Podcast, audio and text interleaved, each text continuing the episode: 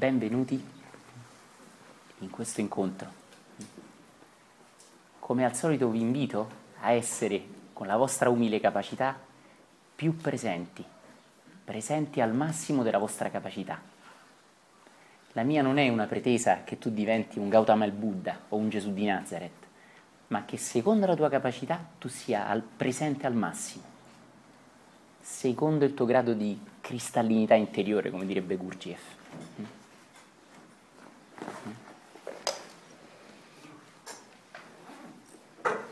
Se io agito dell'acqua, magari dell'acqua di un fiume, la agito molto, diventa molto torbida. Se invece aspetto e lascio che quel torbidume decanti sul fondo, l'acqua diventa più limpida. Certamente ci sono fiumi più limpidi per la propria natura e fiumi più torbidi per la propria natura.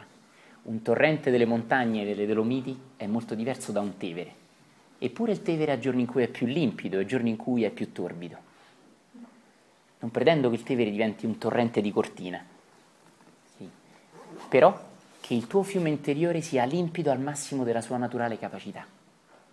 Intendi questo al di là dell'intellettualità e poni qui la tua attenzione, la tua presenza, umilmente e potentemente. Nelle scuole del futuro si insegnerà ai ragazzi e ai bambini che cos'è l'attenzione. Non si dirà soltanto ai bambini sii attento, si insegnerà loro, si daranno loro degli strumenti per aumentare il grado della loro attenzione, di modo che si possano fare meno ore scolastiche, anziché sette o sei ore, magari in due o tre ore, e di modo che in quelle due o tre ore possano capire molto di più che nelle sei e nelle sette, che invece diventino stancanti e distruttive per i ragazzi. Come l'uomo, anche la scuola oggi dà troppa importanza alla quantità e non alla qualità. Due ore di intensa attenzione sono molto più importanti per uno studente che sette ore di sbragamento interiore. Pensa quanto è importante la qualità della tua presenza. Mm? Alcuni hanno questo dono, fin dalla nascita. Altri invece stentano molto a avere già un lieve grado di attenzione e purtroppo la società non ci aiuta in questo, perché siamo sempre continuamente strattonati da mille distrazioni. E nessuno ci insegna invece a coltivare la nostra centratura, la nostra attenzione, la nostra presenza. Quindi ricorda bene, con le capacità di cui sei dotato, semplicemente sii presente al tuo massimo.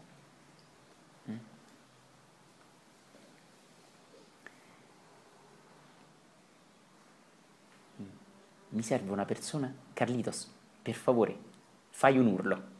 Adesso, adesso, qui, qui. Fai un urlo. Ah! Molto bene, sembra una coltellata che ti ha dato Sparta. Ora, grazie di questo. Vedete, quando Carlitos, che è un caro amico e che sono felice di vedere qua, fa un urlo, nel nostro orecchio succede una cosa straordinaria. Il suono emesso da quel brutto tipo laggiù diventa all'interno del mio timpano una vibrazione interiore, in un meccanismo raffinatissimo che i medici qui presenti conoscono molto meglio di me. Eppure che cosa succede? Che una vibrazione esterna a me diventa una vibrazione interna a me. E questo è il miracolo che compie l'orecchio. Di che cosa sto parlando? Non sto parlando di otorini, e nella mia carriera di apneisti purtroppo ne ho visti tanti, ma sto parlando di una cosa molto più importante, e cioè di quando qualcosa esterno a noi, l'urlo di Carlitos, fa vibrare qualcosa interno a noi. Che cos'è questa? La conoscenza, completamente diversa dal sapere.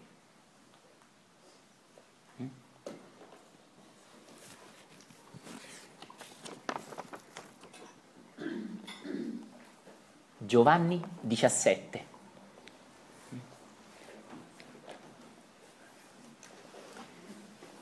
Così parlò Gesù e alzando gli occhi al cielo disse: Padre, è giunta l'ora. Glorifica il figlio tuo, perché il figlio glorifichi te, poiché tu gli hai dato potere sopra ogni essere, perché egli dia la vita eterna a tutti coloro che gli hai dato. Questa è la vita eterna, che conoscano te, l'unico vero Dio, e colui che hai mandato. Questo un tratto della Bibbia, e ti ricordo che quando io cito il Vangelo e la Bibbia non lo faccio in contrapposizione alla versione della Chiesa, che io rispetto e sono profondamente convinto che tutto ciò che esista ha motivo di esserci. Forse c'è qualcosa di più profondo e qualcosa di più superficiale, ma la superficialità, se c'è, ha ragione di essere, e quindi è sacra quanto tanto la profondità. Ascolta bene.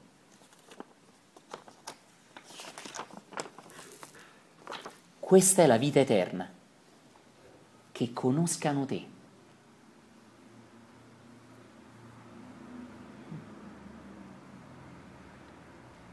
È uno dei tratti della Bibbia più presi in giro.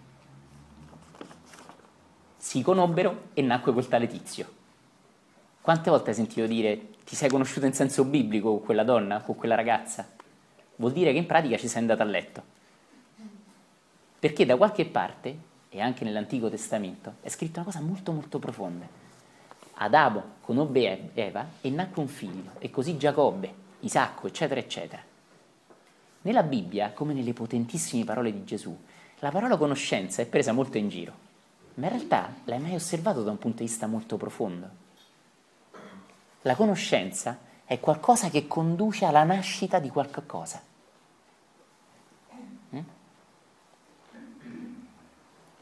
Quindi Giacobbe conobbe, chi conobbe Giacobbe? Qualcuno si ricorda? Non mi ricordo mai. Okay. Giacobbe conobbe una nobile donna e nacque un nobile figlio. Spesso prendiamo in giro questo, no? No? Diciamo una conoscenza biblica, ma in realtà ha a che fare con un aspetto profondissimo, un aspetto molto trascurato dalla religione, un po' superficialmente questo lo dicono, e cioè che esista una conoscenza che ci fa scoprire Dio, come dice Gesù. Questa è l'unica vera conoscenza, che conoscano te, la vita eterna. Quindi Gesù sta dicendo che c'è una conoscenza che ci fa scoprire l'eterno.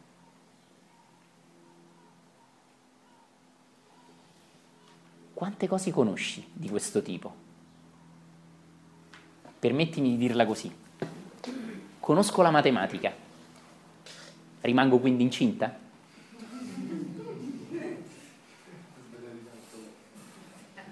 Speriamo di no. Dipende dal professore. Dipende dal professore, anche è vero. Oppure conosco, non dico Mazzoni, ma conosco I Promessi Sposi. Oppure conosco la teologia. Ma questo non è conoscere. Questo è sapere. Aiace, questo è il tuo professore.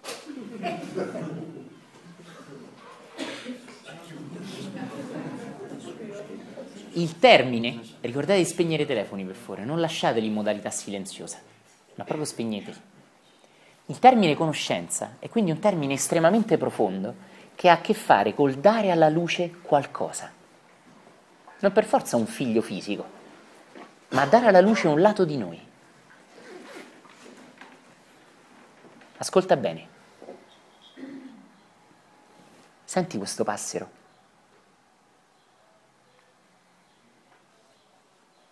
Lo stai sentendo perché il suono che questo meraviglioso passero emette fa vibrare qualcosa dentro il tuo orecchio. Con questo non me la voglio tirare particolarmente, ma voglio dire che esistono incontri nei quali tu vieni a sapere qualcosa. Esistono invece incontri che fanno vibrare qualcosa in te. Pur non tirandomela, ecco perché io parlo. Non mi interessa che tu sappia qualcosa che prima non sapevi. Ma piuttosto il mio intento, come tutti gli iniziati, è quello di far vibrare qualcosa in te, esattamente come sta facendo questo passero. Ma lui lo fa sul tuo orecchio. Il mio intento invece è quello di farlo nella tua anima. Vado all'università, esco dall'università con una bella laurea, so qualcosa ora che prima non sapevo. Anche se i biologi a volte non sanno ancora tanto, questo è anche così. Quindi io mi trovo a sapere qualcosa che prima non sapevo. Il passero invece canta e vibra qualcosa nell'orecchio che prima non vibrava, ma che era già lì. Ne vedi l'eleganza? È è straordinariamente elegante. In un certo senso, il passero sta facendo vibrare in maniera particolare un suono, un modo di vibrare nel mio timpano, che già era lì potenzialmente. E non viene qui e mi porta il timpano, o mi porta il C D del passero. Mi segui? Capisci? Spegnilo. Bene. Peggio, sarei sodomizzato. Quando il telefono vibra... In senso... In senso biblico conoscerai alcuni di noi, ok? Nascerà pure qualcosa.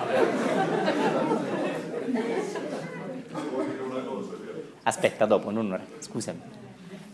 Quindi, quando una persona parla del suo sapere, ti informa di qualcosa che forse prima non sapevi, non è detto.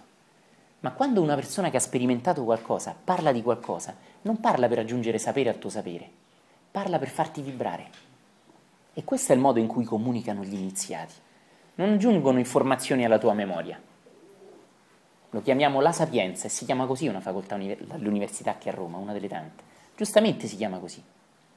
Il termine invece conoscere, questo è molto importante, già l'ho detto altre volte, fa rima con coscienza. Quindi conoscere vuol dire avere coscienza di qualcosa, ovvero vuol dire far vibrare qualcosa che è già in noi. Okay. Perché parlo di questo in relazione alle parole del grandissimo maestro dei maestri, Gesù di Nazareth? Questa è la vita eterna, che conoscano te, quel Dio che già è in noi, ma che non vibra, perché l'inconsapevolezza lo lascia spento, e non un Dio su una nuvola. Alcuni grandi maestri lo chiamano illuminazione, altri grazia. A me piace usare questo termine, accensione, molto forte. Accendere uno stato interiore.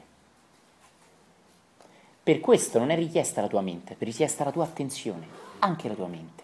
E se tu sei qui presente con un grado di attenzione molto bassa, andrai soltanto a casa sapendo forse qualcosa in più. Ma questo non è interessante, questo non serve. Mm? Ricordalo bene, io ogni volta che inizio, molto spesso, riporto l'attenzione su questo processo. Il tuo timpano è molto profondo. Ogni cosa che tu puoi cogliere fa vibrare qualcosa in sintonia con quella cosa già dentro di te. Se è una frequenza che non riesci a cogliere, quel suono rimane fuori di te senza farti vibrare qualcosa dentro di te. Una persona non pronta ascolta, ma non vibra, perché non ha una parte profonda di lui, di lei, in sintonia, pronta a vibrare. Non è ancora pronto.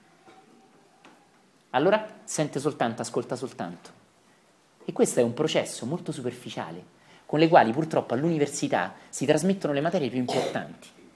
Questo non aiuta i ragazzi che studiano all'università a svegliare il proprio genio.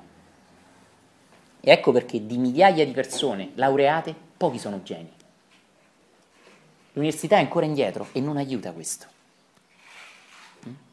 L'università del domani, in una società più evoluta, creerà dei geni. Non delle persone che sanno.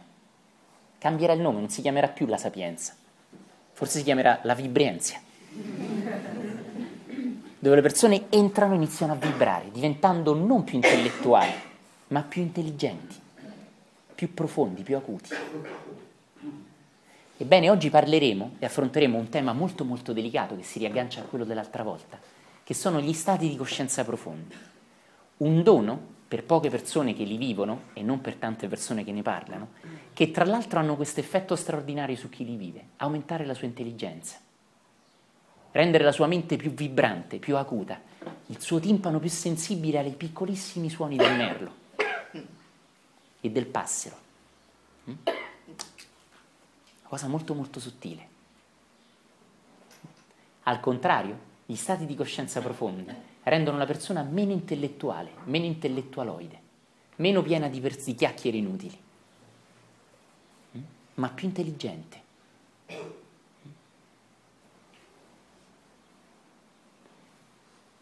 sto parlando di nuovo della conoscenza di cui ho letto prima.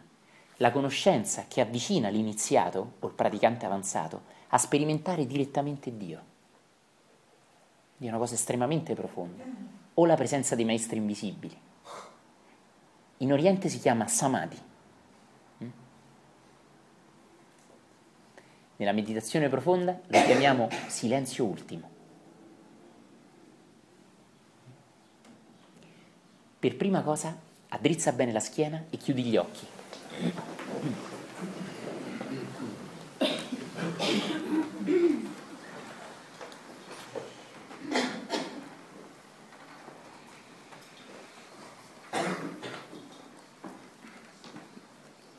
Chiudi gli occhi.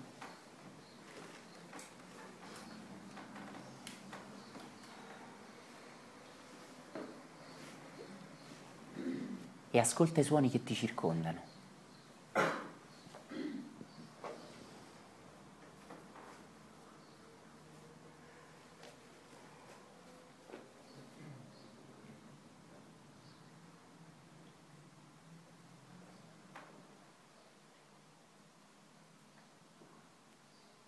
Accorgiti delle automobili, di questo passero meditativo, degli altri uccelli più lontani.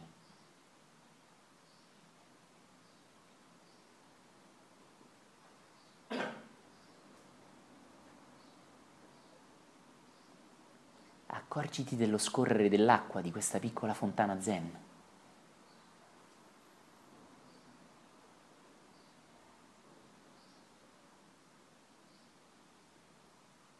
E di tutto quello che accade nel mondo intorno a te.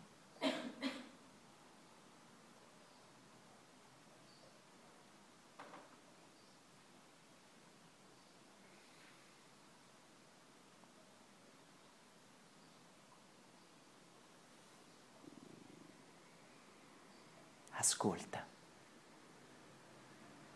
uno scooter, un allarme, una voce e un colpo di tosse.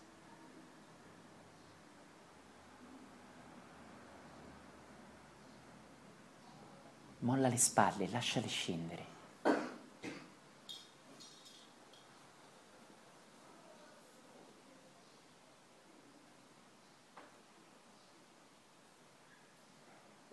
Rilassa i muscoli, come se magicamente le tensioni evaporassero via.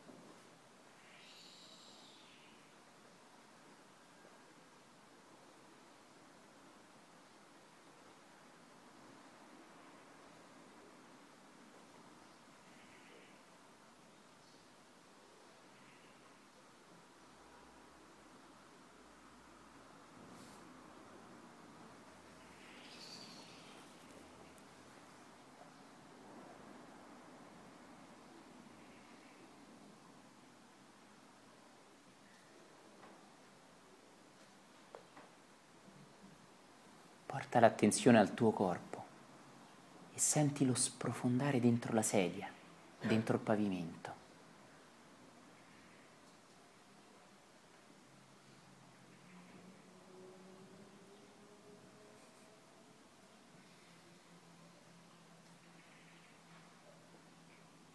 Conosci la pace, cioè abbi coscienza della pace intorno a te.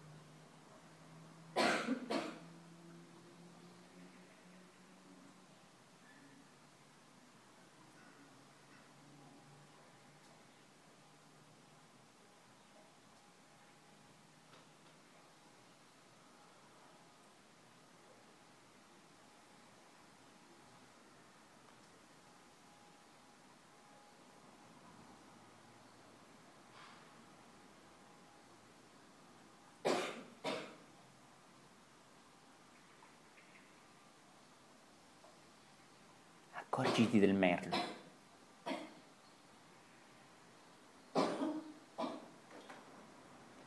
Accorgiti dei cambiamenti di suoni.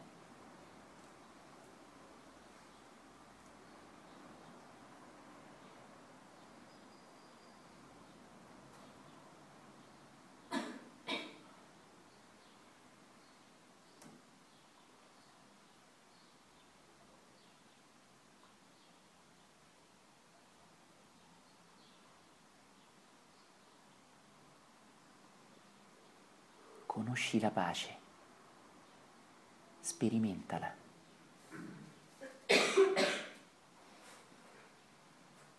Distendi il viso, non assumere nessuna espressione beata, rilassa semplicemente la faccia. Senti i muscoli del viso rilassarsi completamente, la sua pelle appiattirsi.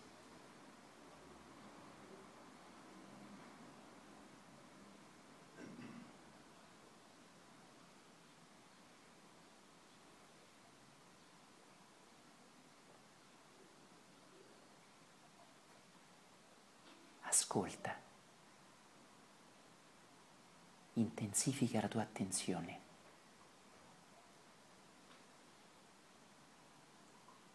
Vibra su un piano di presenza più alto.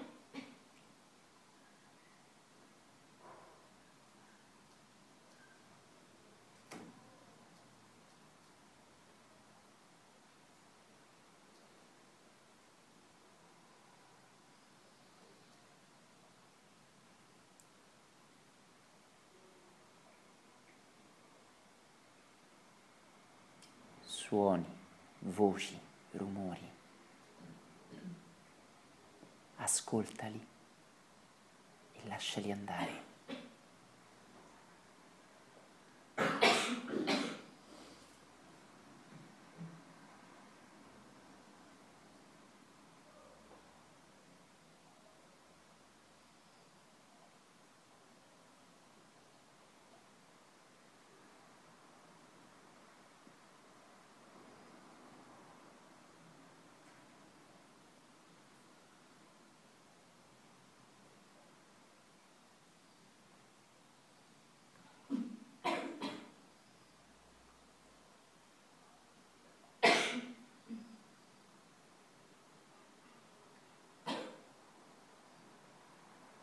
Lenta.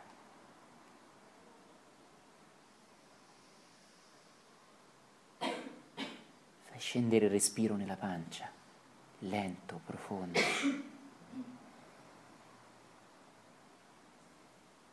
Lascia che il suo sistema nervoso si pulisca.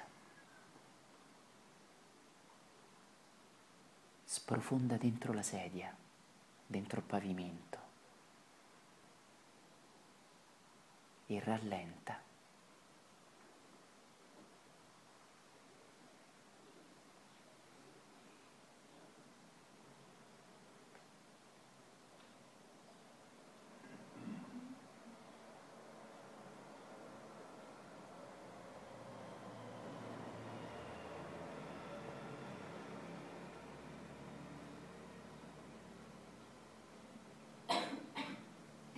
Il cuore rallenta. Il sistema nervoso si pulisce, i muscoli si sciolgono.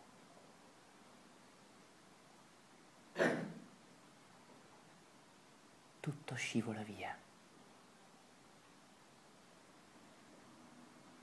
Conosci la pace.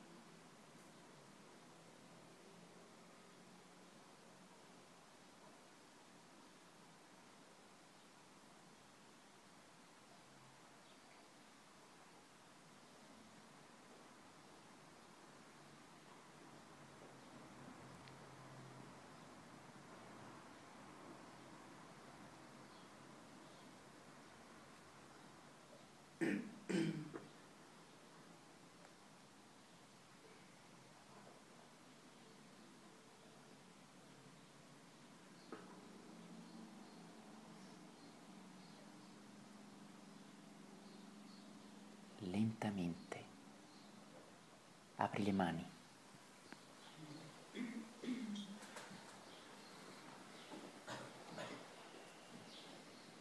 e dal profondo, umilmente e veramente, benedici ogni persona qui presente, simpatica antipatica o sconosciuta che sia.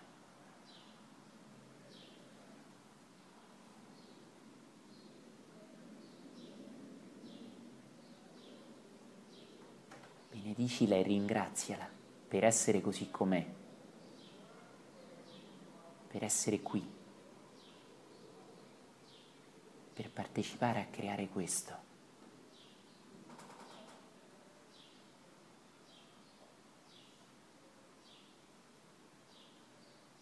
Quindi espandi queste benedizioni ai rumori più lontani, al concerto degli uccelli,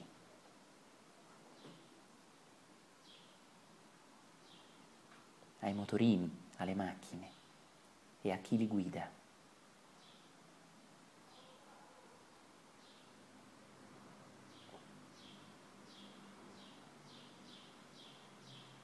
E ancora espandi questa benedizione a tutto il mondo e a tutto l'universo. Benedici ogni cosa, benedici tutti gli esseri.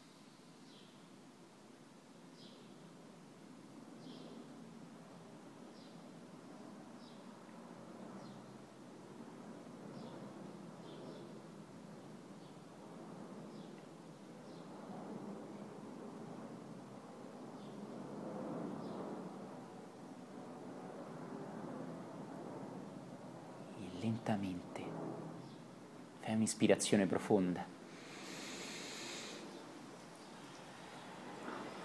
e torniamo.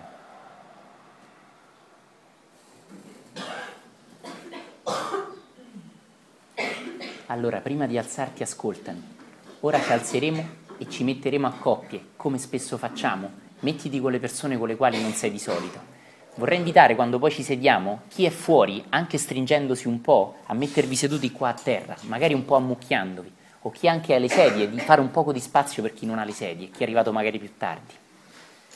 Però prima alziamoci e mettiamoci con chi non siamo di solito.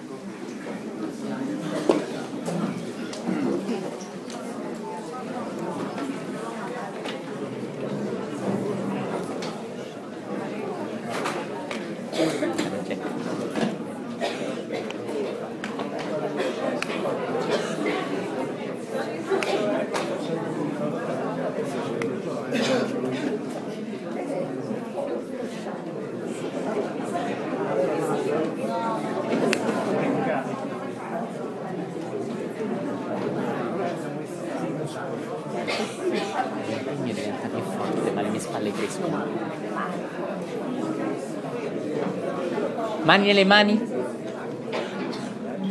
dobbiamo fare? Ci dobbiamo conoscere in senso biblico ora. Ora siamo nella parte sbagliata. Esatto. E adesso noi che facciamo? Occhi chiusi.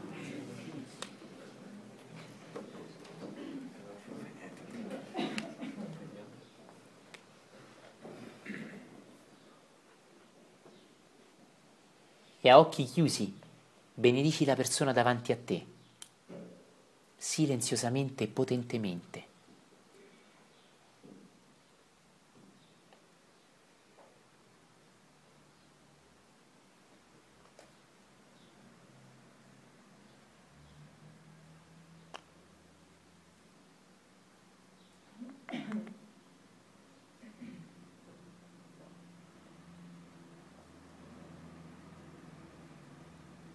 Apri gli occhi e guardala semplicemente. Ridi pure, ma non parlare.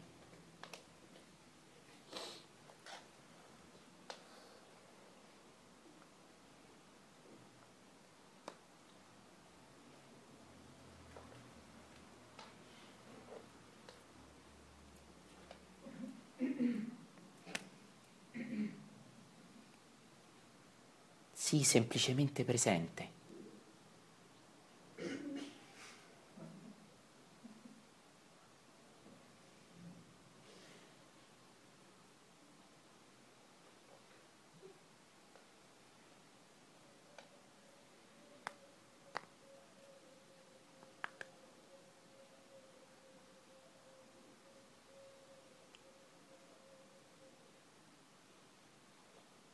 Accorgiti anche che è arrivata la tortora.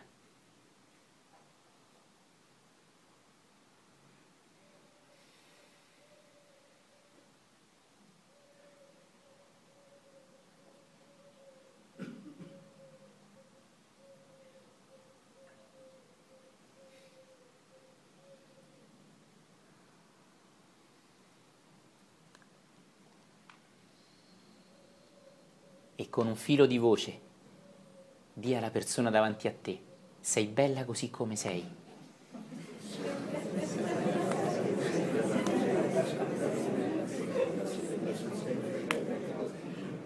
Ti voglio bene così come sei.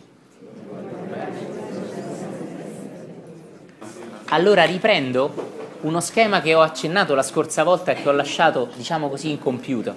Vi prego di ricordare che questi schemi che utilizzo non sono delle regole matematiche, non vogliono esserlo. Ricordatevelo quindi.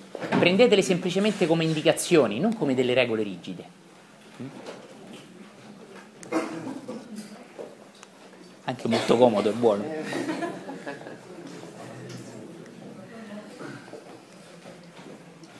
L'altra volta abbiamo visto come l'evoluzione dell'uomo sia passata attraverso un'evoluzione prima fisica, poi intellettuale. E come secondo me, e anche soprattutto secondo dei grandi maestri del passato e secondo la tradizione esoterica, iniziatica, il prossimo grado dell'evoluzione sarà invece in termini di coscienza dell'uomo. In un passato lontano sopravviveva l'uomo più forte fisicamente e quindi anche la donna.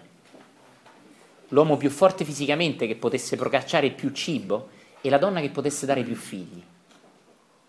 Era un'epoca in cui eravamo molto molto simili agli animali. Qualcuno c'è ancora rimasto. Il prossimo passo dell'evoluzione, sto saltando di migliaia di anni, è stato invece l'appare- l'apparire dell'intelligenza, di questo miracolo, che ha fatto in modo che non fosse più l'uomo fisicamente più forte a sopravvivere, ma quello più intelligente.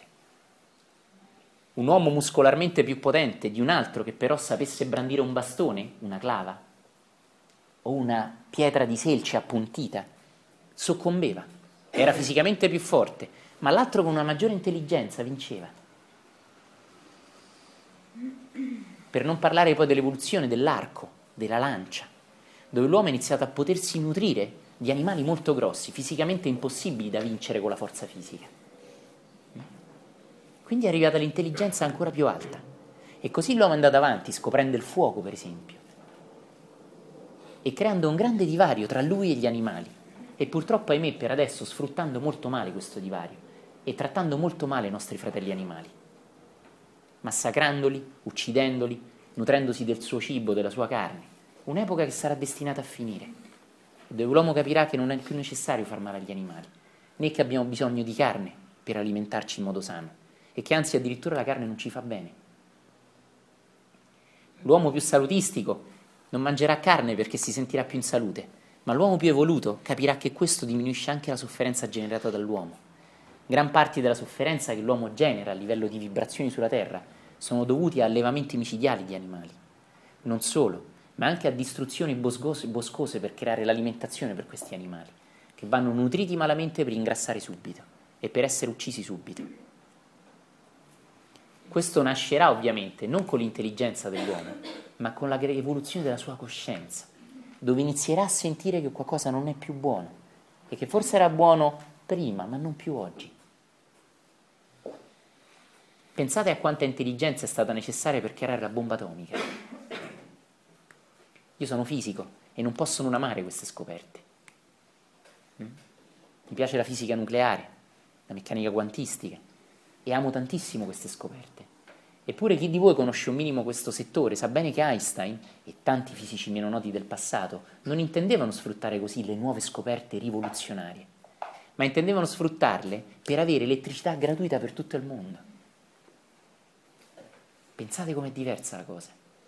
Einstein pensava che avremmo potuto avere energia gratuita per tutti. E invece, boom! Capisci? Com'è facile dire la bomba nucleare è stata negativa, ma è come dirti che l'intelligenza è stata negativa.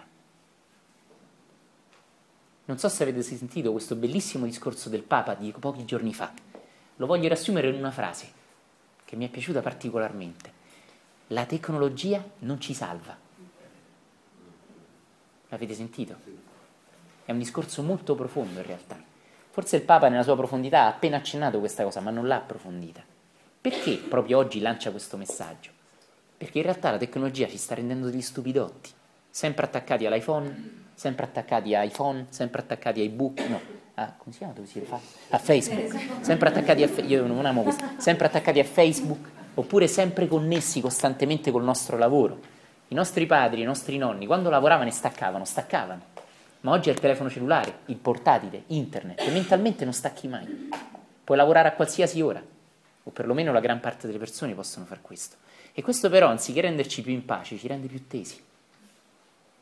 Ma questa è la nostra intelligenza? No, perché la nostra intelligenza ci ha condotto alla tecnologia. Ma che cosa invece ci renderà capaci di non essere schiacciati dalla tecnologia? L'evoluzione della coscienza. Non ti si può dire rinunciamo ai cellulari, rinunciamo alla televisione. Non si può. È come non scorrere con i tempi, capisci? Ma ti si può certo dire che se la tua coscienza evolverà, non sarai schiavo di questi oggetti e li userai semplicemente, senza esserne invece schiacciato. Quindi ho accennato a una cosa molto forte che iniziati, gli iniziati ci hanno sempre detto, e cioè che il prossimo passo evolutivo dell'evoluzione futura dell'uomo non sarà più, come in passato, della persona più intelligente, ma della persona più consapevole. E ho fatto anche un esempio un po' drastico, dove addirittura una persona estremamente intelligente, ma poco matura spiritualmente, vede la sua intelligenza rivolgersi contro di lui, contro di lei. E diventa stressato, teso. Perché non riesce a entrare in uno stato di pace, benché sia estremamente intelligente. Ho anche accennato, e amo questo termine, all'acutezza di un essere. E abbiamo visto che l'intellettualità di una persona, l'interpretare tutto con la razionalità, è molto diversa dall'intelligenza. E abbiamo visto come la consapevolezza miri a sviluppare l'acume di un essere, non tanto la sua intelligenza. Inoltre ho accennato al fatto, tra l'altro anche i nuovi studi di psicologia sono d'accordo con questo, che certe pratiche, gli stati di coscienza profondi, aumentano il nostro acume. Lì dove fino a poco tempo fa si pensava che l'intelligenza dell'uomo fosse fissa dalla nascita alla morte, il cosiddetto Q I, quoziente intellettivo, e che viene ancora preistoricamente misurato in base a semplici problemi matematici e che non ha niente a che fare con la complessità e la profondità di un essere. Il prossimo passo evolutivo dell'uomo saranno l'emergere di persone più consapevoli, che diventeranno guide. Come migliaia di anni fa guide sono diventate quelle più intelligenti che hanno creato la lancia, l'arco, la ruota, il fuoco, che diventavano guide nelle loro tribù. In futuro le guide saranno persone estremamente consapevoli rispetto alla massa e riceveranno un posto di onore senza che lo cerchino. Si troveranno a comunicare, a essere guide, maestri, nuove guide come lo sono stati migliaia di anni fa i primi scimmioni più intelligenti di altri. Non so se ricordate questa scena bellissima di Odissea duemilauno nello spazio, che stiamo nel duemilaundici adesso, no? Questo film fortissimo dove c'è questa scimmia che con un osso uccide un'altra scimmia, vi ricordate? E lì fanno vedere, vedete, che la forza fisica iniziava a lasciare il passo all'intelligenza. Perché non so se vi ricordate, c'è uno scimpanzé piccolino che con quest'arma uccide uno scimpanzé più grosso. Ed è un passo evolutivo bellissimo. L'intelligenza che fa vincere il più intelligente anziché il più forte fisicamente. Ma il futuro cambierà rotta. E di nuovo, la persona che vince non sarà quella che sconfigge un altro, ma sarà una persona che rimane felice, serena, peaceful, in un mondo pieno di tensioni, di stress, di troppa tecnologia, dove quindi gli altri vengono uccisi da se stessi, non più forse da una clavata del vichingo, anche se vicino a Rambo potrebbe essere anche così, anche, non più ucciso da una spadata dell'altro, ma schiacciato dalla nostra stessa tecnologia, come il messaggio del Papa, molto bello. In questo senso prendete lo schema che vado a fare, che ripeto, non è uno schema, e che oggi prenderò e ripeterò in senso più generale, ma sono delle indicazioni. Ho tracciato una riga, da buon fisico lasciatemelo fare ogni tanto, così uso la mia laurea.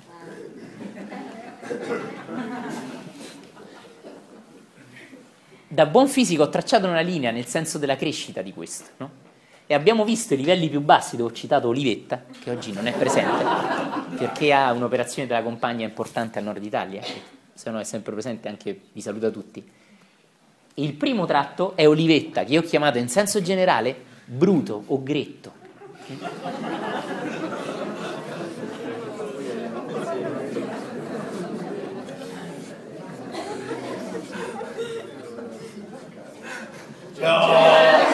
mancanza, in mancanza va bene anche Jack, uso anche un'altra persona. Ok. Il secondo tratto di questo è l'uomo comune.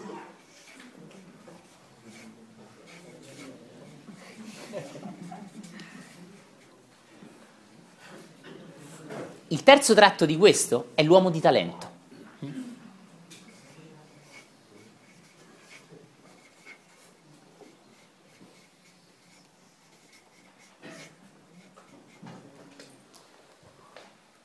Bruto, Jack, l'uomo comune e l'uomo di talento.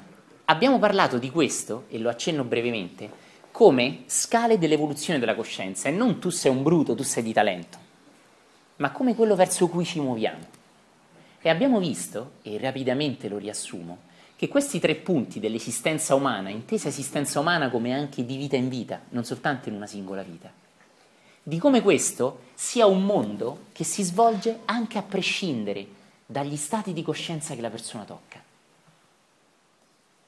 Quindi permettetemi di usare questo termine, a prescindere del rapporto che la persona ha col mondo dello spirito, autentico.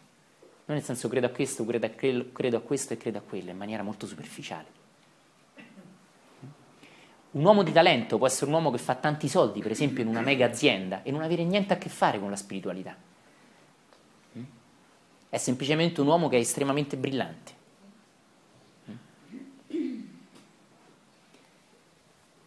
Il Jack, un'unità di misura del non ci sei,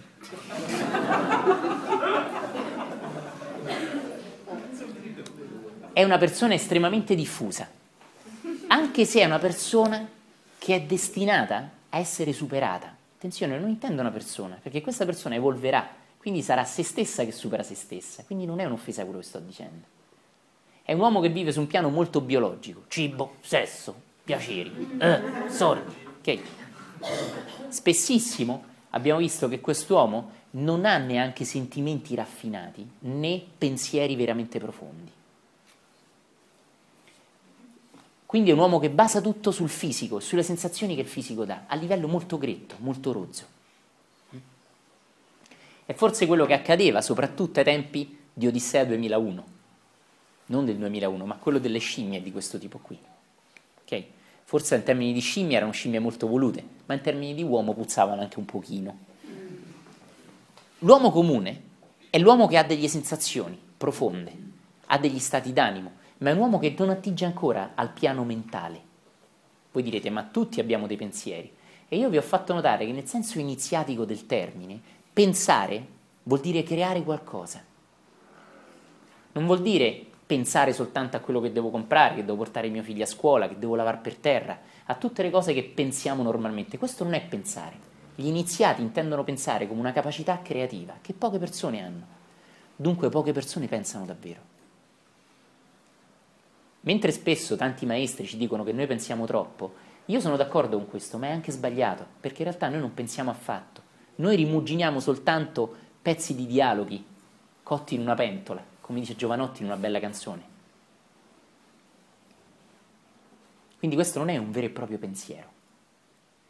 È semplicemente ricordarsi di una cosa, farne un'altra. La mente diventa una specie di lista della spesa di cose da fare. E, ahimè, una lista della spesa delle tensioni per cui preoccuparsi.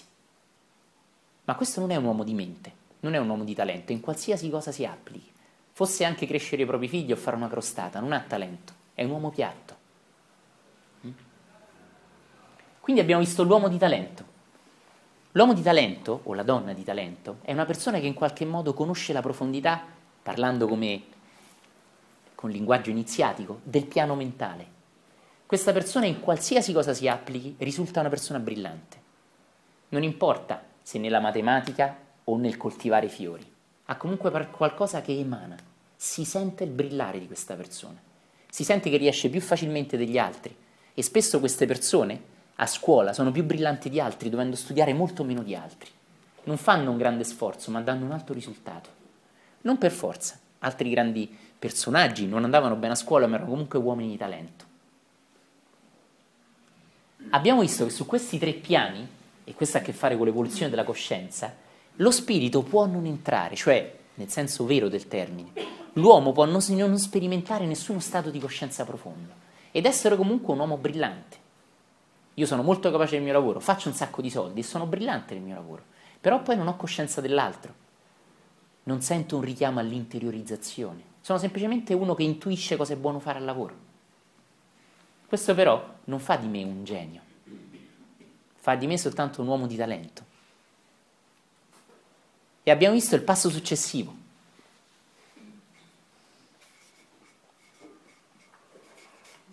Il genio.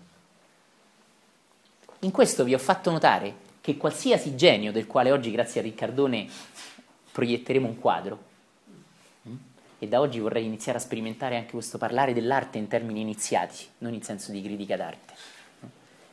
Il genio è qualcuno, che qual- un essere, una coscienza, che in qualche modo ha sperimentato qualcosa di stati profondi di se stesso.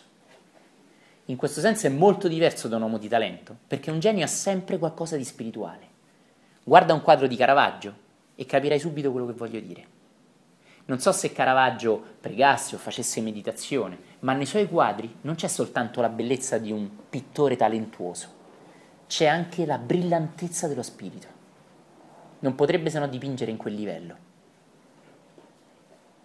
Abbiamo visto che l'uomo geniale non è un uomo più bravo di un altro. Spesso a scuola si fraintende questo. E scusate se lo ripeto, è qualcosa di estremamente importante. Abbiamo visto che spesso a scuola i professori sbagliano chiamando genio un ragazzo che va meglio di un altro. E abbiamo anche visto che nella vita dei grandi geni, spesso i veri geni erano quelli che a scuola andavano piuttosto maluccio.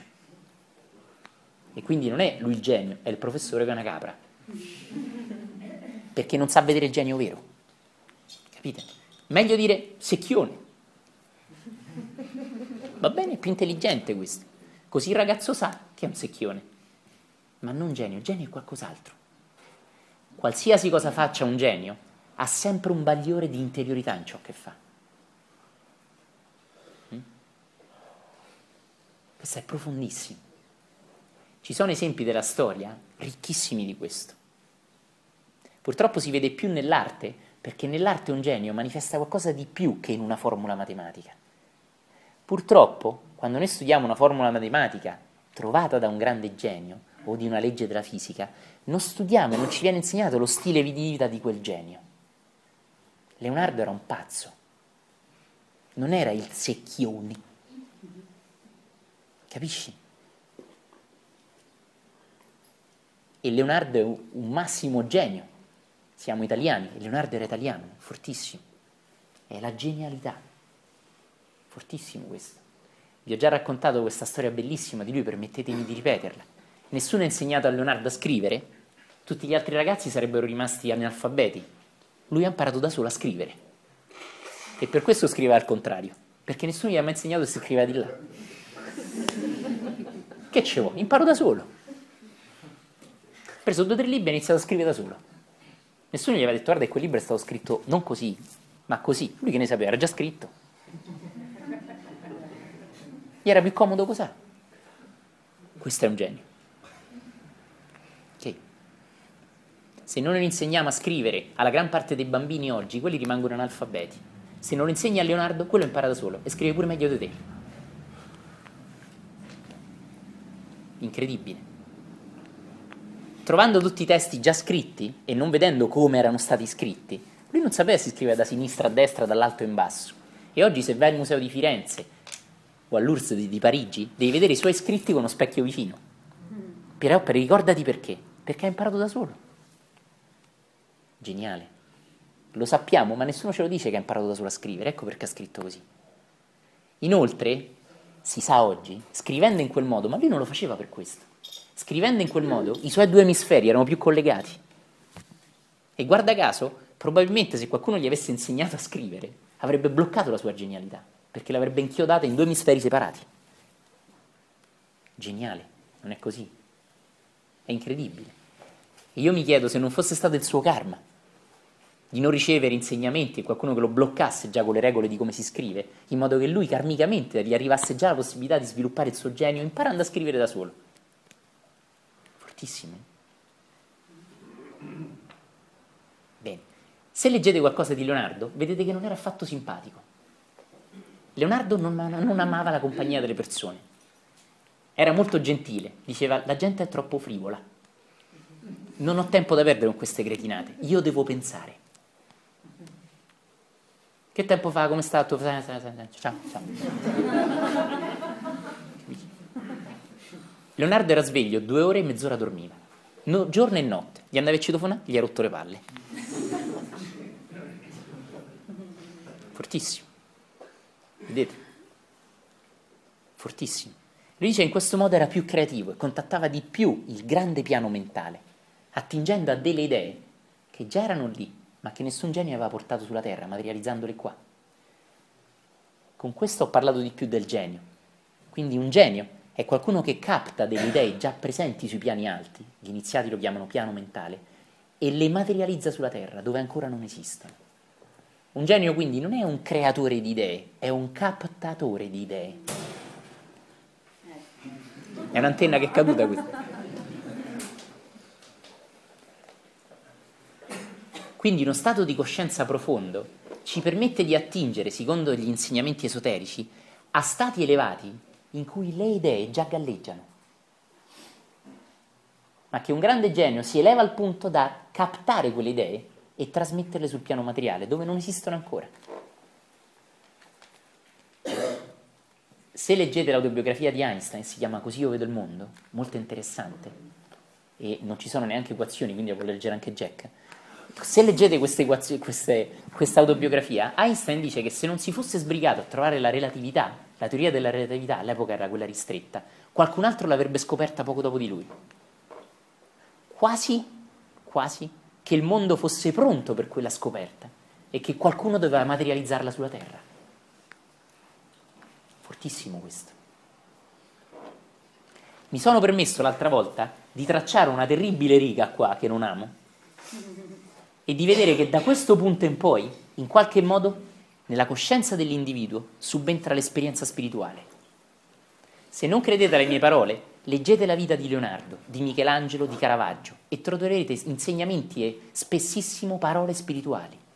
Voi per esempio, noi vediamo i quadri di Caravaggio. Noi non sappiamo che aveva una vita intensamente pericolosa e sacra, in cui si chiedeva costantemente Dio, perché esisto, chi sono veramente io. Peccato che non ci viene detto, e studiamo soltanto i suoi quadri, quando fu dipinto, che tipo di colore usò, e tutte queste cose mentalismi che non hanno a che fare col genio della persona. Ecco perché domani la scuola cambierà, perché queste cose le sa pure Wikipedia. Perché un ragazzo dovrebbe sapere qualcosa che sa già Wikipedia? E Wikipedia sa più di qualsiasi professore. Però Wikipedia non può creare nessun nuovo teorema, nessuna nuova idea, nessuna nuova poesia. E ecco perché la scuola del domani sfornerà meno secchioni e più geni. Perché i secchioni sanno quello che gli altri già sanno, le ripetono soltanto a pappagallo. Il genio invece porterà al mondo qualcosa che noi ancora non abbiamo. Lo abbiamo, ma su un piano dove non arriviamo. Il genio lo acchiappa e lo porta qua sulla terra. Si chiama invenzione.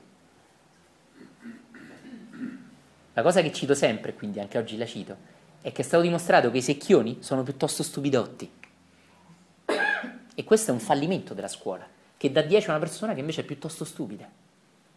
Un domani sarà dato dieci a una persona che invece è geniale, non che ripete una cosa a memoria, che non serve a niente, perché quello lo sappiamo già, sta scritto nel tuo libro. Se tu ripeti quello che è già nel libro, qualcuno lo sa già prima di te, a che serve quello che sei tu? Serve invece che tu ci dia qualcosa che noi non abbiamo e alle quali tu arrivi e io no. Questo è il genio. Non è più un uomo di talento. L'uomo di talento usa la conoscenza che già esiste, ma la usa in maniera acuta, astuta, profonda. Ha una capacità, ha talento e già è raro. Quanti di noi qui sono uomini di talento? Faccio l'antipatico, posso? Molto pochi. Jack sicuro no. Ma l'uomo di talento non crea conoscenza nuova, conoscenza nuova. La differenza tra l'uomo di talento e il genio è che il genio ci dà qualcosa che non esisteva prima. L'uomo di talento usa intelligentemente un sapere che già abbiamo. Il genio crea qualcosa che non esisteva prima. Tutto ciò che fa l'uomo di talento è contenuto su Wikipedia, solo lo sa applicare meglio di te.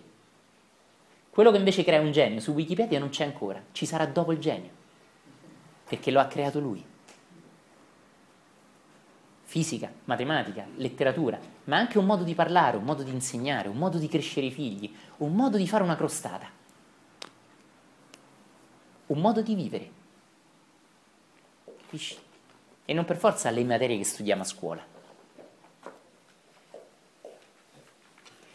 Abbiamo visto il passo successivo, l'ho chiamato santi e aggiungo anche iniziati e maestri, perché mi permetto di mettere all'ultimo posto, a parte me stesso, come ho già detto,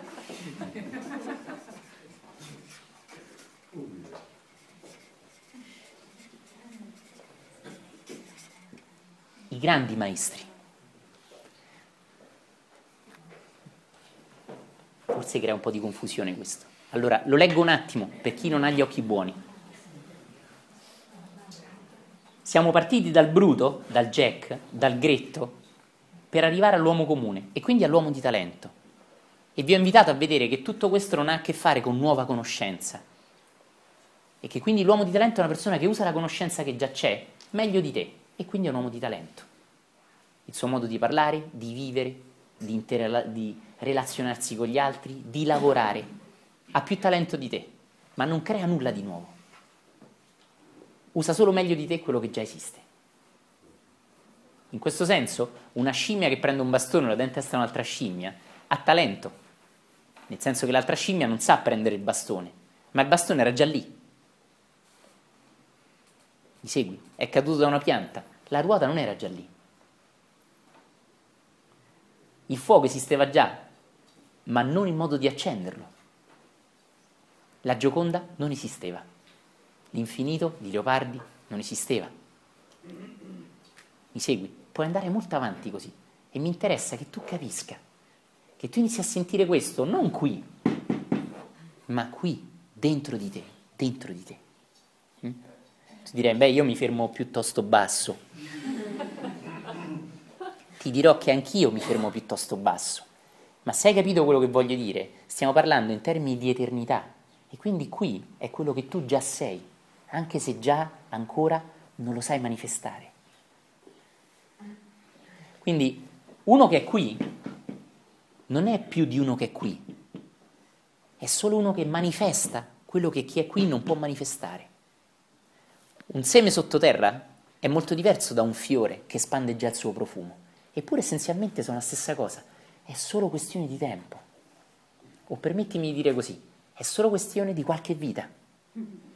Ma se tu comprendi questo, questo processo può accelerare, e accelerare questo processo è qualcosa di sacro, accelerare l'evoluzione di ognuno di noi, che comunque avverrebbe. Ora sto per dire una cosa molto brutta. Ancora no, aspetta. L'acqua ha due modi per purificarsi. Osserva la natura, è incredibile. In due modi si può purificare l'acqua. Sprofondando nel terreno, l'acqua viene filtrata dalla terra e ne esce dopo decenni come acqua di sorgente, purificata dalla terra. Oppure l'acqua può evaporare e viene purificata al processo di evaporazione grazie al sole. Le molecole dell'acqua si espongono al sole diretto, vaporizzandosi, e vengono purificate dal sole. Questi due processi di purificazione dell'acqua sono i nostri stessi due processi di evoluzione. Se non riesci ad andare verso l'alto e a essere purificato dagli stati di coscienza più alti, tu dovrai andare verso il basso e dovrai crescere tramite la sofferenza, tramite le batoste, tramite il dolore. Questo è il senso profondo di prendi la tua croce e seguimi. Il cristianesimo profondo vede nella croce un senso di evoluzione, il dolore come evoluzione. Ma è anche vero che se una persona sa esporsi, aprirsi, sperimentare stati di coscienza maggiori, più alti, può evolvere in un'altra via. con meno dolore, ed è quello di andare verso l'alto. Ecco perché è così importante capire questo. Ora uso il linguaggio del grande Gautama il Buddha, perché più un uomo evolve e minore sofferenza genera intorno a sé. Inoltre inizia a insegnare agli altri con la propria presenza a generare meno dolore a propria volta. E quindi, come già ho detto, diventa una reazione a catena della libertà interiore, dell'evoluzione della persona. Quindi provoca gioia. Provoca gioia o almeno non provoca dolore. Ti ribatto con una botta di Gesù. Non fate agli altri quel che non vorreste sia fatto a voi. Non ha detto fai agli altri quello che vorresti sia fatto a te. Per esempio, io te prendo e te porto sul Faloria, una montagna alta con delle piste nere quarto dan. E tu dici, figo, dove cazzo mi hai portato? E io ti dico, ma come? Il Faloria è fighissimo, non vedo l'ora, guarda, c'ho la tavolare del due metri e venti, figo, ti faccio quello che vorresti sia fatto a me, e s'ammazza. Attento bene, scherzo, gioco, ma è molto profondo quello che dico. Ecco perché Gesù non ha detto fai agli altri quel che vorresti sia fatto a te, ma ha detto una cosa molto più profonda, non fare agli altri quel che non vorresti sia fatto a te. Sembra simile, ma non lo è. Quindi in questo senso non è esatto dire che io genero gioia, ma è esatto dire che tolgo quella sofferenza che ti impedisce di manifestare la gioia che tu però devi creare, perché allora è veramente la tua. Lo vedi? È bellissimo se lo vedi. È profondo. Capisci questo? Questo è profondissimo. Prendi una persona, io non amo il calcio, non ho mai seguito il calcio. Prendi una persona fissata col calcio, t'acchiappa, ti mette gli scarpini, i calzoncini, guarda che figo, andiamo a giocare. Mm? Anche no, oh, oh gol, vaffanculo. Anche no, a me non piace tanto, ma io faccio a te quello che vorresti sia fatto a me. Ecco, se io faccio a te questo, io non lascio manifestare la tua natura. Se invece tolgo solo l'erbaccia, cerca di seguirmi, tolgo solo l'erbaccia, allora lascio che la tua natura si manifesti.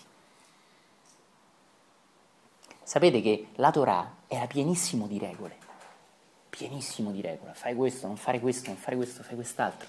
E Gesù invece risponde in maniera profondissima, tipico di un grande maestro, potentissima. Qual è il comandamento primo? Ama. Bellissimo. E anche in quest'altro insegnamento profondissimo, non fare agli altri quel che non vorresti sia fatto a te, e non fai agli altri quel che vorresti sia fatto a te, perché questo è molto personale e manca di libertà, di libero arbitrio in lei quando io le faccio quello che vorresti sia fatto a me. Segui, capisci? È bellissimo questo. Permettimi di andare un poco più avanti. Se vedi questo, rispetto all'altra volta, se vedi questo come una foto, come qualcosa di statico, ti invito adesso invece a vederlo da un punto di vista evolutivo. Ciò che sono e ciò che mi aspetta. E soprattutto un processo che è rallentato dalla sofferenza, dalla preoccupazione, dall'inconsapevolezza, ed è accelerato dall'evoluzione, dalla consapevolezza, dal diventare cosciente, dal conoscere il Dio in noi. Quindi sperimentare stati di, prof- di coscienza via via più profondi. Questa sperimentazione accelera questo processo e ci trasforma piano piano piano in ciò che siamo sempre stati, ma come il timpano che non vibrava finché non sentiva quel suono, ma che non abbiamo ancora manifestato nella nostra vita o nelle nostre vite. Ciò che ho detto non è esattissimo, perché a volte il dolore può accelerare tantissimo l'evoluzione di una persona. Quando vede nel dolore il simbolo antico della croce e quindi della mia crescita spirituale e non della sofferenza come prendo a martellate i mignoli per crescere spiritualmente. Mi segui? È molto importante che tu mi capisca. Nel Settecento un giovane uomo si fa monaco e entra in un monastero. Il monastero è il monastero degli Emanuensi, che da centinaia di anni ricalcano le cose già scritte e le riscrivono. In realtà era nel seicento, e le riscrivono prima della stampa, le riscrivono. E questo giovane, geniale,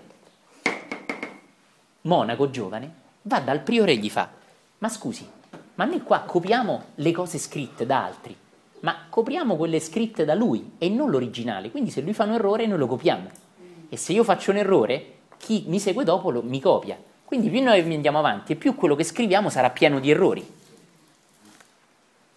L'abbate rimane in silenzio, cammina avanti e indietro e fa: mi sa che c'hai ragione. E per qualche giorno l'abbate sparisce. Il monastero è in allarme, lo cercano ovunque. Quando il nostro monaco nuovo inizia a pensare, ma fu, e lo va a cercare nei libri antichissimi rimasti ancora un po' leggibili, no? Scende giù nelle parti basse del monastero con la candela e trova in lontananza, in mezzo a un mucchio di libri, una candelina accesa, piccola piccola, fioca fioca. Arriva lì e c'è l'abbate distrutto che piange. Oh, ah, una cazzo di S, una cazzo di S. Questo rimane così. E questo è l'abbate lì. Una cazzo di S, avevi ragione, cazzo. Era carità, non castità. Molto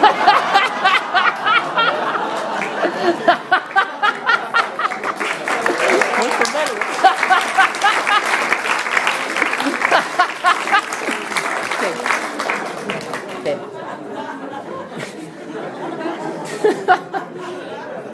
Questa storiella rende il senso di quel che voglio dire e quindi rende il senso del nostro propagare gli errori, capisci? Io vedo una limitazione nella vita e lo trasmetto ai miei figli. I miei figli si beccano la mia limitazione più le sue paure, e quindi questa è evoluzione. Ha ragione il giovane Abate, andando, av- andando avanti c'è solo più probabilità, scientificamente parlando, di avere maggiori errori rispetto a prima. L'errore si accumula, no? Si chiama propagazione dell'errore in matematica, non è importante. Però è molto interessante come processo. Quindi l'inconsapevolezza di mio nonno si somma a quella di mio papà, quella di mia mamma, e si aggiunge alla mia.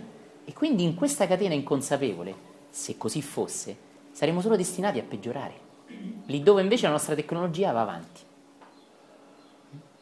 Ecco perché gli iniziati dicono che il mondo sarà salvo soltanto se maggiore consapevolezza inizieranno a scorrere negli animi delle persone e se più persone inizieranno a risvegliarsi, perché altrimenti accadrà proprio come nel monastero degli Emanuensi: accumuleremo inconsapevolezze dei nostri avi alle nostre e si peggiorerà soltanto schiacciandoci. Mi segui? Storia del bruto. Parte uno. Ciak. Nasce un bambino che già nella culla, è appena nato, inizia a dire io, io, io. Mamma, mamma, mamma. Pappa, pappa, pappa. Attenzione, attenzione, attenzione. Papà, papà, papà. Ando vai, ando vai, ando vai. Sta con me, sta con me, sta con me. Tutti i bambini sono così ed è sano che siano così. Sono profondamente egoisti. Devono essere. Non possono concepire che la mamma li lasci per pensare a se stessa, per uscire senza un figlio, perché la mamma è soltanto un appendice del figlio. Il figlio è terribilmente egoista. So che sembra brutto quello che dico, ma è proprio così. Un figlio è un mostro di egoismo e deve essere così a una certa età. Il guaio è che quasi tutti continuiamo a essere così anche quando quell'età è passata. Ma un bambino deve essere egoista. Il bambino cresce, diventa un adolescente. Sesso, sesso, sesso. Pisella, pisella, pisella, patata, patata, patata, pisello, pisello, pisello. E quindi inizia a desiderare non solo l'attenzione della mamma e del papà, ma anche a desiderare di essere carino con la maglietta di moda, con le scarpe fighette, con la depilazione, con la scarpetta fighetta. Avete fatto caso che i ragazzi giovani iniziano a sviluppare le attenzioni alle marche quando sviluppano la sessualità? È una caccia la loro. Sono bello? Rimedio qualcosa. È vero, è proprio così. C'ho il motorino figo. Qualsiasi cosa bella possano avvicinare i ragazzi a quell'età è sempre mirata a fare colpo sugli altri. La sessualità è un aspetto, ma anche il bisogno di successo è un altro. Per esempio, devo riuscire a prendere un bel voto a scuola, devo riuscire a essere stimato da mio zio perché prendo quel voto in matematica, eccetera, eccetera, eccetera. Se questo ragazzo, questa ragazza, speriamo sempre più raramente, ha una coscienza di basso livello, crescendo rimarrà tale e cambierà soltanto il suo corpo, ma la sua vita continuerà soltanto a essere io, io, io, me, me, me, la mia macchina, la mia casa, la mia donna, il mio lavoro e ancora crescendo i miei figli, la mia famiglia. Ma non è dissimile da un animale che cura con amore i propri piccoli, ma che non ha la minima coscienza degli altri, se non quando gli servono. Capite? I propri figli li crescerà in questo modo e quindi affronterà la sfida del lavoro da adulto, diventare qualcuno di successo nel mondo del lavoro, guadagnare abbastanza soldi, magari avere una super casa, una super macchina e cose del genere, che personalmente amo e non critico. Ma la sua vita sarà fatta soltanto di questo, e in punto di morte, quando maestra morte corporale arriverà, come diceva Francesco D'Assisi, a suo modo, se ha vissuto così, morirà una ter- di una terribile morte. Perché da morto, come dice anche il bardo tibetano, vivrà qualcosa di estremamente tremendo. È molto gretto, è molto rozzo. Non foste fatti a vivere come bruti.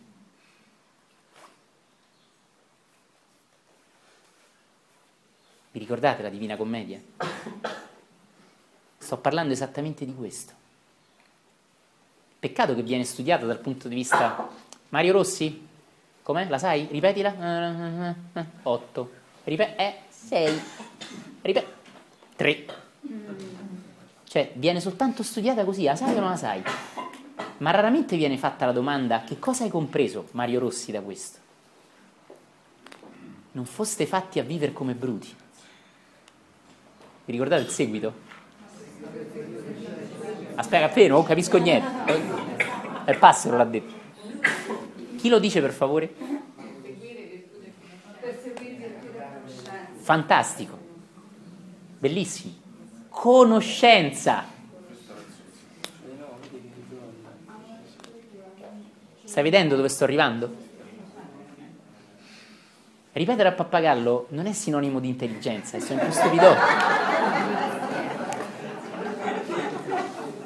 Ricordati, se apro Wikipedia lo sa meglio di te, ma è buono che tu l'abbia compresa in profondità questo insegnamento del grande iniziato Dante Alighieri, e non soltanto del grande letterato, che poi era pure medico, matematica, un po' tutto.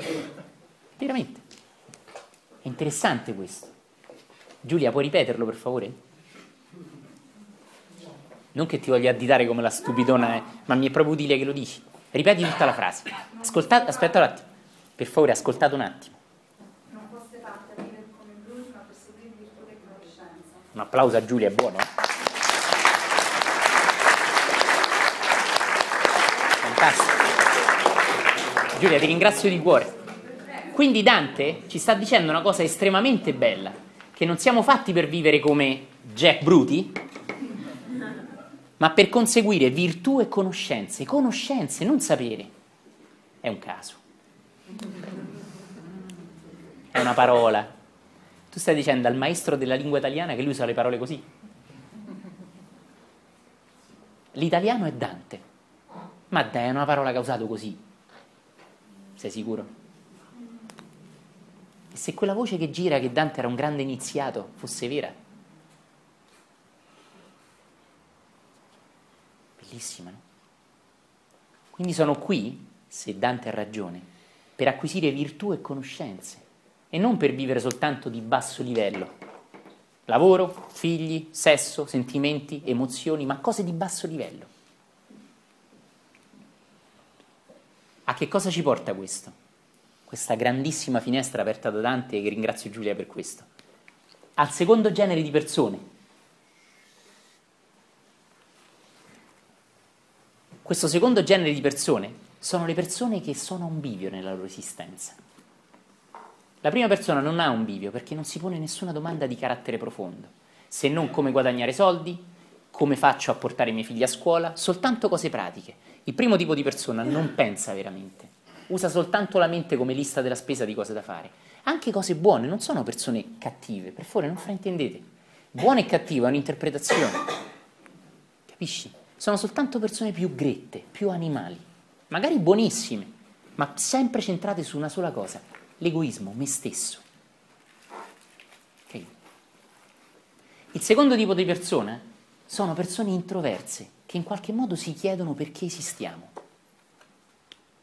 Chi è Dio? Non si pongono soltanto rispetto alle risposte della Chiesa o dei buddisti o dei taoisti, ma si pongono veramente delle domande, quindi sono delle persone che veramente usano la mente, non solo come lista della spesa, ma come attivare l'acume personale. Mm? Cioè, permettimi di dirle con Dante, conoscenza e virtù, come se le due cose fossero unite. Vedete che Dante non ha detto conoscenza o virtù, ma conoscenza e virtù, perché l'un l'altra sono collegate. La conoscenza è quella che fuori di te porta virtù. La virtù è quella che nasce da una cosa interiore che si chiama conoscenza. Bellissimo questo, no? Questo secondo tipo di persone sono le persone che possono, se sono poste nella condizione giusta, se gli dèi gli sono favorevoli, come diceva anche il grande Tony De Mello scherzando, sperimentare stati di coscienza profondi. Spesso sono viste come gioie intense, gioie che il bruto non può conoscere. Tanti scrittori ne parlano. Dante parla dell'amore che sostiene i pianeti e le stelle e parla chiaramente di un'intelligenza che non è soltanto intellettualità, ma sensibilità elevata. Dice che addirittura è l'amore che fa girare i pianeti. Vi ricordate? Giulia, c'è pure questa citazione qui? L'amore che muove sulle altre stelle, in realtà, è l'unica che... Alzati, dilla, dilla. L'amore che muove sulle altre stelle. Così lo dici, come vuoi che sia, eh. No. Chilo di pane, due arance.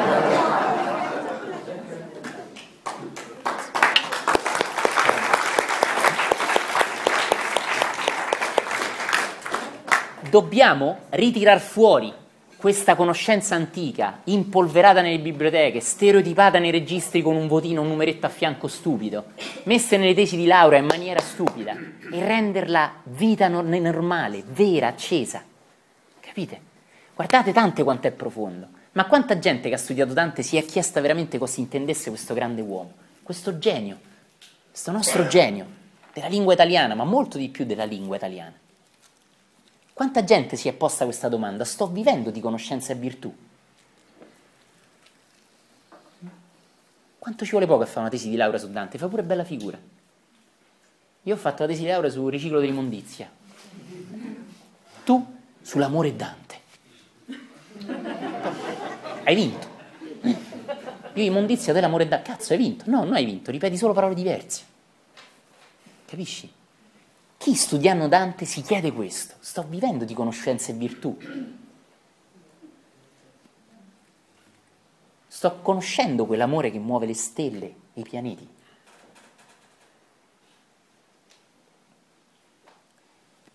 Queste sono le domande che il bruto non può farsi, perché il bruto si chiede soltanto: l'affitto ce la faccio a pagarlo, guadagno abbastanza, posso guadagnare di più, magari vincessi all'enalotto, cazzo, ma andrei tutti a fanculo. Pensi che non sia così? Sapete quanta gente vi sorride? Se vincesse all'enalotto vi darebbe volentieri un calcio nel culo, lo sapete? Più di quello che credete. Sapete quanta gente è andata al lavoro e vi dice: salve, come stai? Il centro, mannaggia di mortacci, potessimo andare a quel paese. Vincessi la notte, te farei vedere io a me, a pezzente. Veramente, veramente dico. È così. Bene, questo, cari amici, è il bruto, è il gretto. A volte anche in abiti raffinati o in grandi macchine o in grandi case. Ma non c'è nessuna profondità in lui. Nessuna domanda profonda, come diceva Socrate. È la domanda che nobilita, non le risposte, diceva Socrate. Il secondo tipo è una persona che è un bivio, può scegliere se imboccare una vita profonda o se perdersi nel fare, però ne ha coscienza. Il bruto non è cosciente di, pe- di essere perso nel fare, perché non è abbastanza acuto. La persona più raffinata, in termini di evoluzione della coscienza, è una persona che è un bivio. Kierkegaard lo simboleggia molto nei suoi scritti. Ora so che qua ci sono dei grandi fiorfiori di filosofi, quindi ne... So che conoscete molto meglio di me la filosofia, ma a me non interessa molto, perché in realtà Kierkegaard non è morto molto felice. Gli appassionati di filosofia lo sanno benissimo. Quindi a volte le parole che scrivono i grandi filosofi non sono parole che hanno incarnato e sperimentato, e quindi vanno prese anche un po' come ne giocano. Li cito per fare bella figura. In realtà sarebbero citazioni molto più profonde sempre, Buddha, Gesù, San Francesco.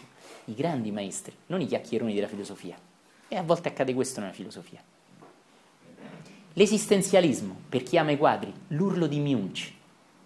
Se lo vedi, sa, ah, le orecchie, anche se è solo un quadro. Munch ha dipinto l'urlo su un ponte. Avete presente quel quadro? L'uomo è su un ponte. Che ponte è quello lì? Fortissimo. Tra cosa e cosa è quell'urlo? Capisci? L'esistenzialismo mette in evidenza una grandissima domanda, priva però di risposta. Oppure quello che nasce, si sveglia la mattina, Scarafagione. Appartengono tutti alla stessa scuola, ora sto citando Kafka. Appassionati di letteratura, sono tutti contenti quando cito, cito, ma non è importante. Non è importante. Più importante, chi è veramente stato felice e espanso amore, non chi ha scritto libri conosciuti, famosi, e poi ha vissuto da sfigato. Che cos'è questo bacherozzo che si sveglia la mattina? Le zampette, l'ansia, quel racconto, è l'ansia che aveva. L'esistenzialismo, l'ansia, perché tutto va bene ma va tutto male. L'uomo di questo tipo sente che la vita non è soltanto questo, non è soltanto la casa, la macchina, i miei figli, il mio lavoro, ma inizia a affacciarsi nelle sue domande: perché sono qui? Che cosa brilla dietro le stelle? Sente che la scienza non risponde a tutto, che le sue domande più profonde gli si accendono. Un uomo di questo tipo spesso è un uomo di talento, non per forza un genio, ma è un uomo di talento, dal quale ho fatto partire questo schema no schema. Permettetemi di giocare con questo. È un uomo di talento perché è acuto, ha una profondità che l'uomo normale non ha e quindi facilmente brilla sugli altri. Questo può ripercuotersi contro di lui, anziché a favore di lui, perché gli altri lo cercano, sono innamorati di lui e lo aiutano a costruire un'immagine di sé che non è il vero sé.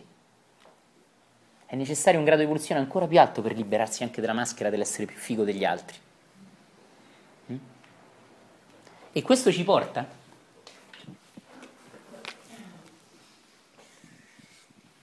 all'altro tipo, e quindi all'altro ancora. L'ultimo, non posso dire niente. È qualcosa che non ho sperimentato. Sono gli esseri che nascono in Samadhi. Faccio due grandi esempi. Il grande Gesù di Nazareth, il grande Ramana Maharshi. Nascono perfetti. Lo so che tu l'hai letto. Sono nato perfetto anch'io. Ho letto il libro di Osho. Sì? E come vivi? Cari amici, qua dovete sapere che le persone si prendono molto per il culo. E scusate se ve lo dico, sono già perfetta così come sono, mi accetto ogni parte di me, a stronzo! Non funziona così, non funziona così, non è così. Gli esseri che giungono a questo sono rarissimi, ma siamo anche tutti noi, se mettiamo da parte il tempo, perché è soltanto un seme che deve ancora fiorire. E rendendotene conto acceleri queste fioriture. Quarto tipo, quarta via, Gurdjieff, insegnamenti di un, frammenti di un insegnamento sconosciuto. L'ha scritto Spesky, ma erano le parole di Gurdjieff. Cosa molto molto particolare. L'uomo che nasce già nel Samadhi. Ti sei mai chiesto qual è il senso profondo della nascita da una vergine? Cari amici, non voglio alzare un vespaio, ma ti chiedo soltanto, è possibile che la religione si fermi o credi alla religione o c'ha ragione la scienza? La scienza ci dice che una donna vergine non può far nascere un figlio. La religione ci dice che non ti devi chiedere domande e crederci. Non è questo. Non è una cosa così stupida che ha creato per secoli un terribile tabù sul sesso e un terribile senso di colpa. Ti hai scopato, la Madonna no. Vergogna! È vero, forse non lo sapete, gli psicologi lo sanno bene. Ogni madre, soprattutto quelle più cattoliche, hanno un senso di colpa profondo in questo. Perché la Madonna era senza, senza peccato, poi non si dice altro, però il sottotitolo è tu però sì. E la cosa è ancora peggiore, cari amici, altrimenti non staresti qui. Quindi tu sei nato col peccato, cazzo. Capisci? L'unico perfetto è uno, il nostro Gesù.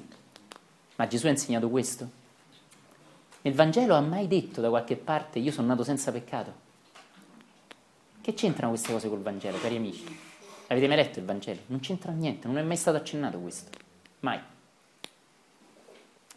L'iniziato, il cristianesimo vero, insegna qualcosa di molto più profondo.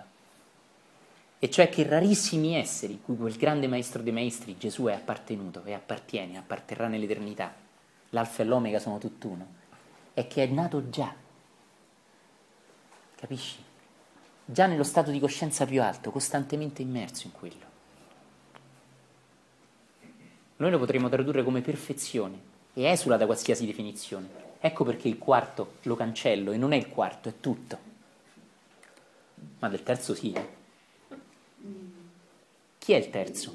Il terzo è l'uomo che sperimenta il samadhi, impegnandosi, dando benzina alla propria vita e indirizzando con coraggio, con due palle così, tutta la vita affinché questi stati gli accadano più spesso. È un essere che sente l'importanza, la possibilità di vivere una vita anche di successo, qualsiasi lavoro faccia, sente che ha delle capacità superiori, ma decide di dedicare le proprie forze a un'elevazione alta. In passato sono stati anche, ancora oggi, dei grandi frati, dei grandi uomini di chiesa, dei grandi santi, ma possono essere anche dei grandi iniziati che vivono apparentemente una vita normale, che hanno dei figli, che hanno un lavoro. Ci sono dei grandi maestri che hanno fatto questo. Il quarto tipo, il terzo tipo, ha a che fare con una parola che dico in un, in un modo solo: costruire il proprio tempio interiore. È un essere che vive la propria esistenza come un essere spirituale che sperimenta una vita terrena. Le altre persone invece, pur dicendoci questo mentalmente, vivono una vita terrena e ogni tanto forse hanno delle esperienze spirituali o si domandano delle cose spirituali. Questa evoluzione della coscienza è rara e ha a che fare con rari esseri che sperimentano stati di coscienza che la gran parte delle persone nel mondo non hanno ancora sperimentato, ma che arriveranno più spesso perché l'uomo sta evolvendo. Avete visto questo film Limitless? No. È un film che vi consiglio di vedere ed è un po' assurdo perché parla, in questo senso in maniera un po' superficiale, di una persona che grazie a una droga abbatte i propri blocchi interiori, mentali, emotivi e diventa velocemente un genio. Bene, quel Limitless parla in realtà in maniera molto molto superficiale degli stati di coscienza profondi e dell'effetto che hanno nell'uomo. Con una sola differenza, che lui inizialmente fa la ricchezza per se stesso, mentre invece un uomo di spiritualità, crescendo, evolvendo, arricchisce tutti quelli che gli sono intorno a lui, in base senza forzare niente a nessuno.